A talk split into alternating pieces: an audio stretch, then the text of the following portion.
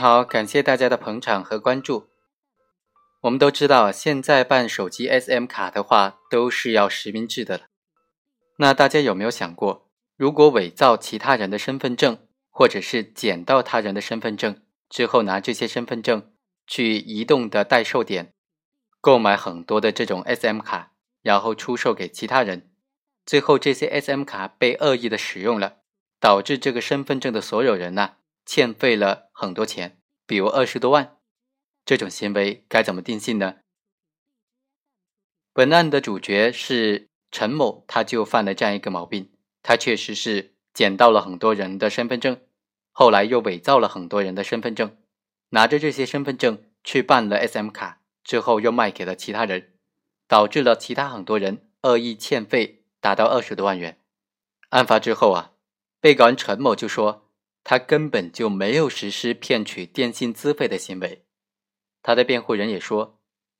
最高人民法院关于审理扰乱电信市场管理秩序案件具体应用法律若干问题的解释是在两千年才颁布的，而陈某的行为是发生在一九九九年，因此这个司法解释属于行为发生之后才出台的解释，并不适用于本案。第二。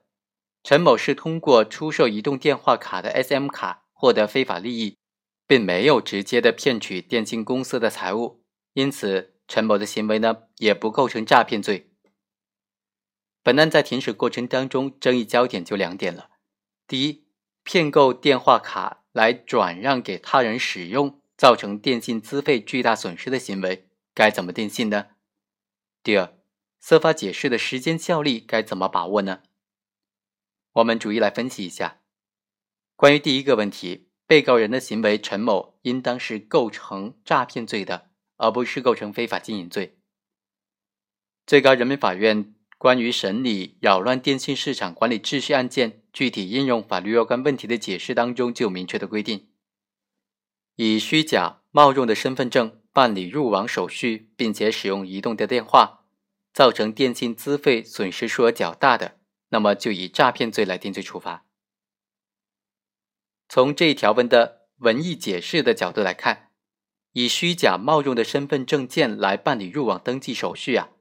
他这个人和使用移动电话造成电信资费损失的人呢，其实应当是同一个人。就本案来说，使用虚假的身份骗购 SM 卡的是被告人陈某，然而使用移动电话。造成电信资费巨额损失的却是其他人，那么这种情形该怎么处理呢？属不属于这个司法解释的应有之义呢？对这种情形能否直接的适用这个司法解释的规定，这是本案定性的关键。我们认为啊，答案是肯定的。刑法第二百六十六条规定的诈骗罪，就是指以非法占有为目的，使用虚构的事实或者隐瞒真相的方法。骗取公司财物的行为，行为人主观上只能够是故意，并且具有不法占有公司财物的目的；客观上采用了虚构事实或者隐瞒真相的方法，使财物的所有人、管理人或者持有人陷入一种错误的认识，从而自愿的将自己的财物交出来的行为。当然了，这里所说的自愿，并非是被害人的真实的意思，只是基于对真实情况不了解。被诈骗人所制造的这种假象迷惑了。至于行为人骗取钱财之后是自己使用消费，还是转送给其他人使用和消费，都不影响诈骗罪的成立。以虚假冒用的身份证件办理入网手续，并且使用移动电话，造成电信资费的损失数额较大的行为，当然应当按照诈骗罪来论处。这个行为完全符合刑法第二百六十六条规定的诈骗罪的本质特征。表现为主观上基于故意，而且以逃交电信资费为目的，而逃交的这种电信资费，它的实质上就是不法占有人所占有的他人的财物，客观上采用了提交虚假的冒用的身份证件的方法，使得电信公司陷入了错误的认识，从而骗得了电信公司自愿为已经办妥了移动电话入网手续的用户。来提供资费和电话的服务，这又是虚构事实或者隐瞒真相，使得财务所有人、管理人或者持有人陷入认识，从而自愿的将财物交出来一种非常特别的方式。应当说的是，以逃交电信资费为目的的这种诈骗，在移动电话的办理和使用过程当中是非常普遍存在的。而且，这种诈骗和通常的诈骗行为在形式上虽然是有所区别的，但是区别并不能够否定它本质上的同质性，都属于诈骗行为。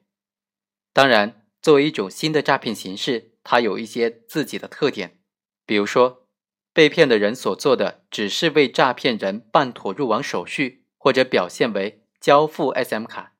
办妥了入网手续或者交付了 SM 卡，并不等于财物的交付，因为诈骗人如果没有进行使用的话，逃交电信资费的目的就没有办法实现。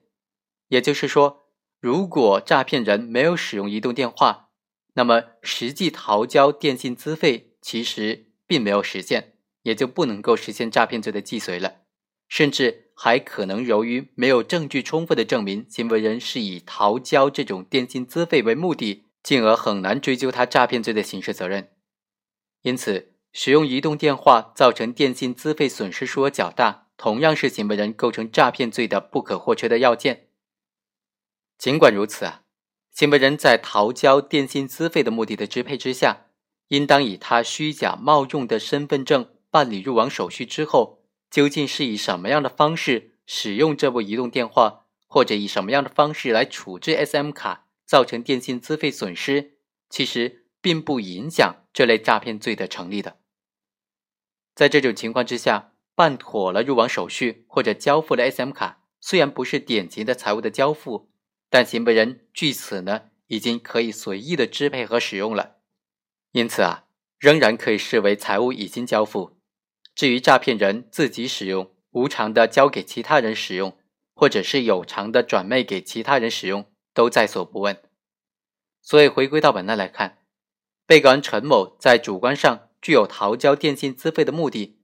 这一点可以从他行为当中得到证实。陈某在骗得 SM 卡之后呢？如果想继续实现非法占有公司财物的目的，他的途径无非有三种：第一是自己使用；第二是无偿的赠送给亲友等人使用；第三是加价转卖给他人，自己赚取的差价实现获利。如果是前两种情况的话，陈某具有逃交电信资费的目的，或者非法占有公司财物的目的是毋庸置疑的，他构成诈骗罪是理所当然的。即便是第三种情况，陈某赚得的差价本质上仍然是逃交电信资费的所得，他主观上仍然具有逃交电信资费的目的或者非法占有公司财物的目的。陈某使用虚假的身份证复印件骗得了 SM 卡四十多张，十分清楚其他人使用之后必然会逃交电信资费，也可以说他人使用之后逃交电信资费也是他追求的目的之一。或者说包含在他的目的之中，因为只有这样的话，其他人才有可能愿意高价的购买他所转卖的这些 SM 卡，陈某也才有可能将骗购来的卡高价的转卖给其他人，从中谋取利益。所以啊，陈某在使用虚构的身份证复印件骗购移动电话卡的时候，在明知他人使用之后会逃交电信资费的情况之下，为了谋取现利。仍然将骗购的 SM 卡高价的转卖给其他人，导致其他人使用之后造成电信资费的损失数额特别巨大，完全符合诈骗罪的构成要件特征。被告人陈某转卖 SM 卡从中获利的行为，并不构成非法经营罪，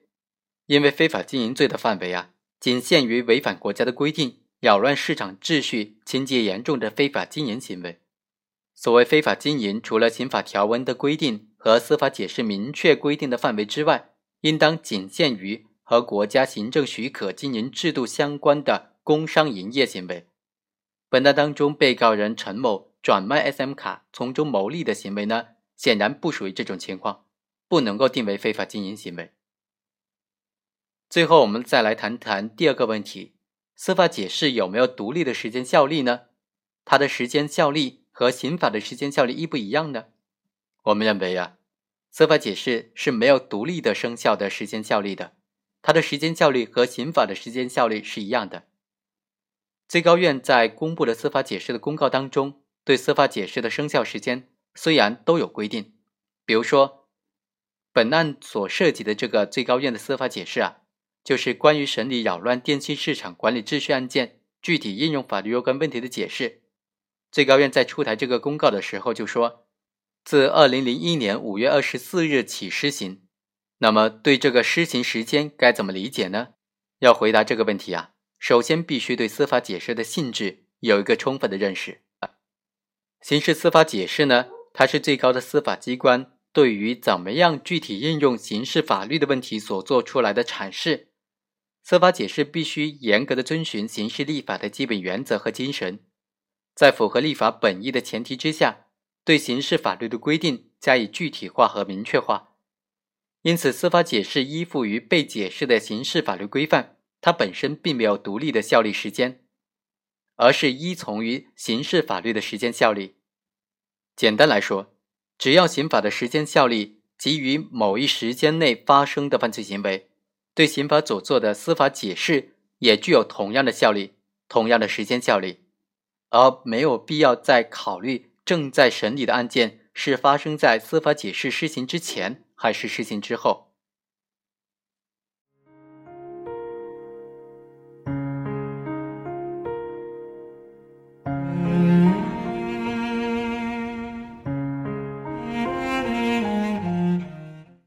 以上就是本期的全部内容，我们下期再会。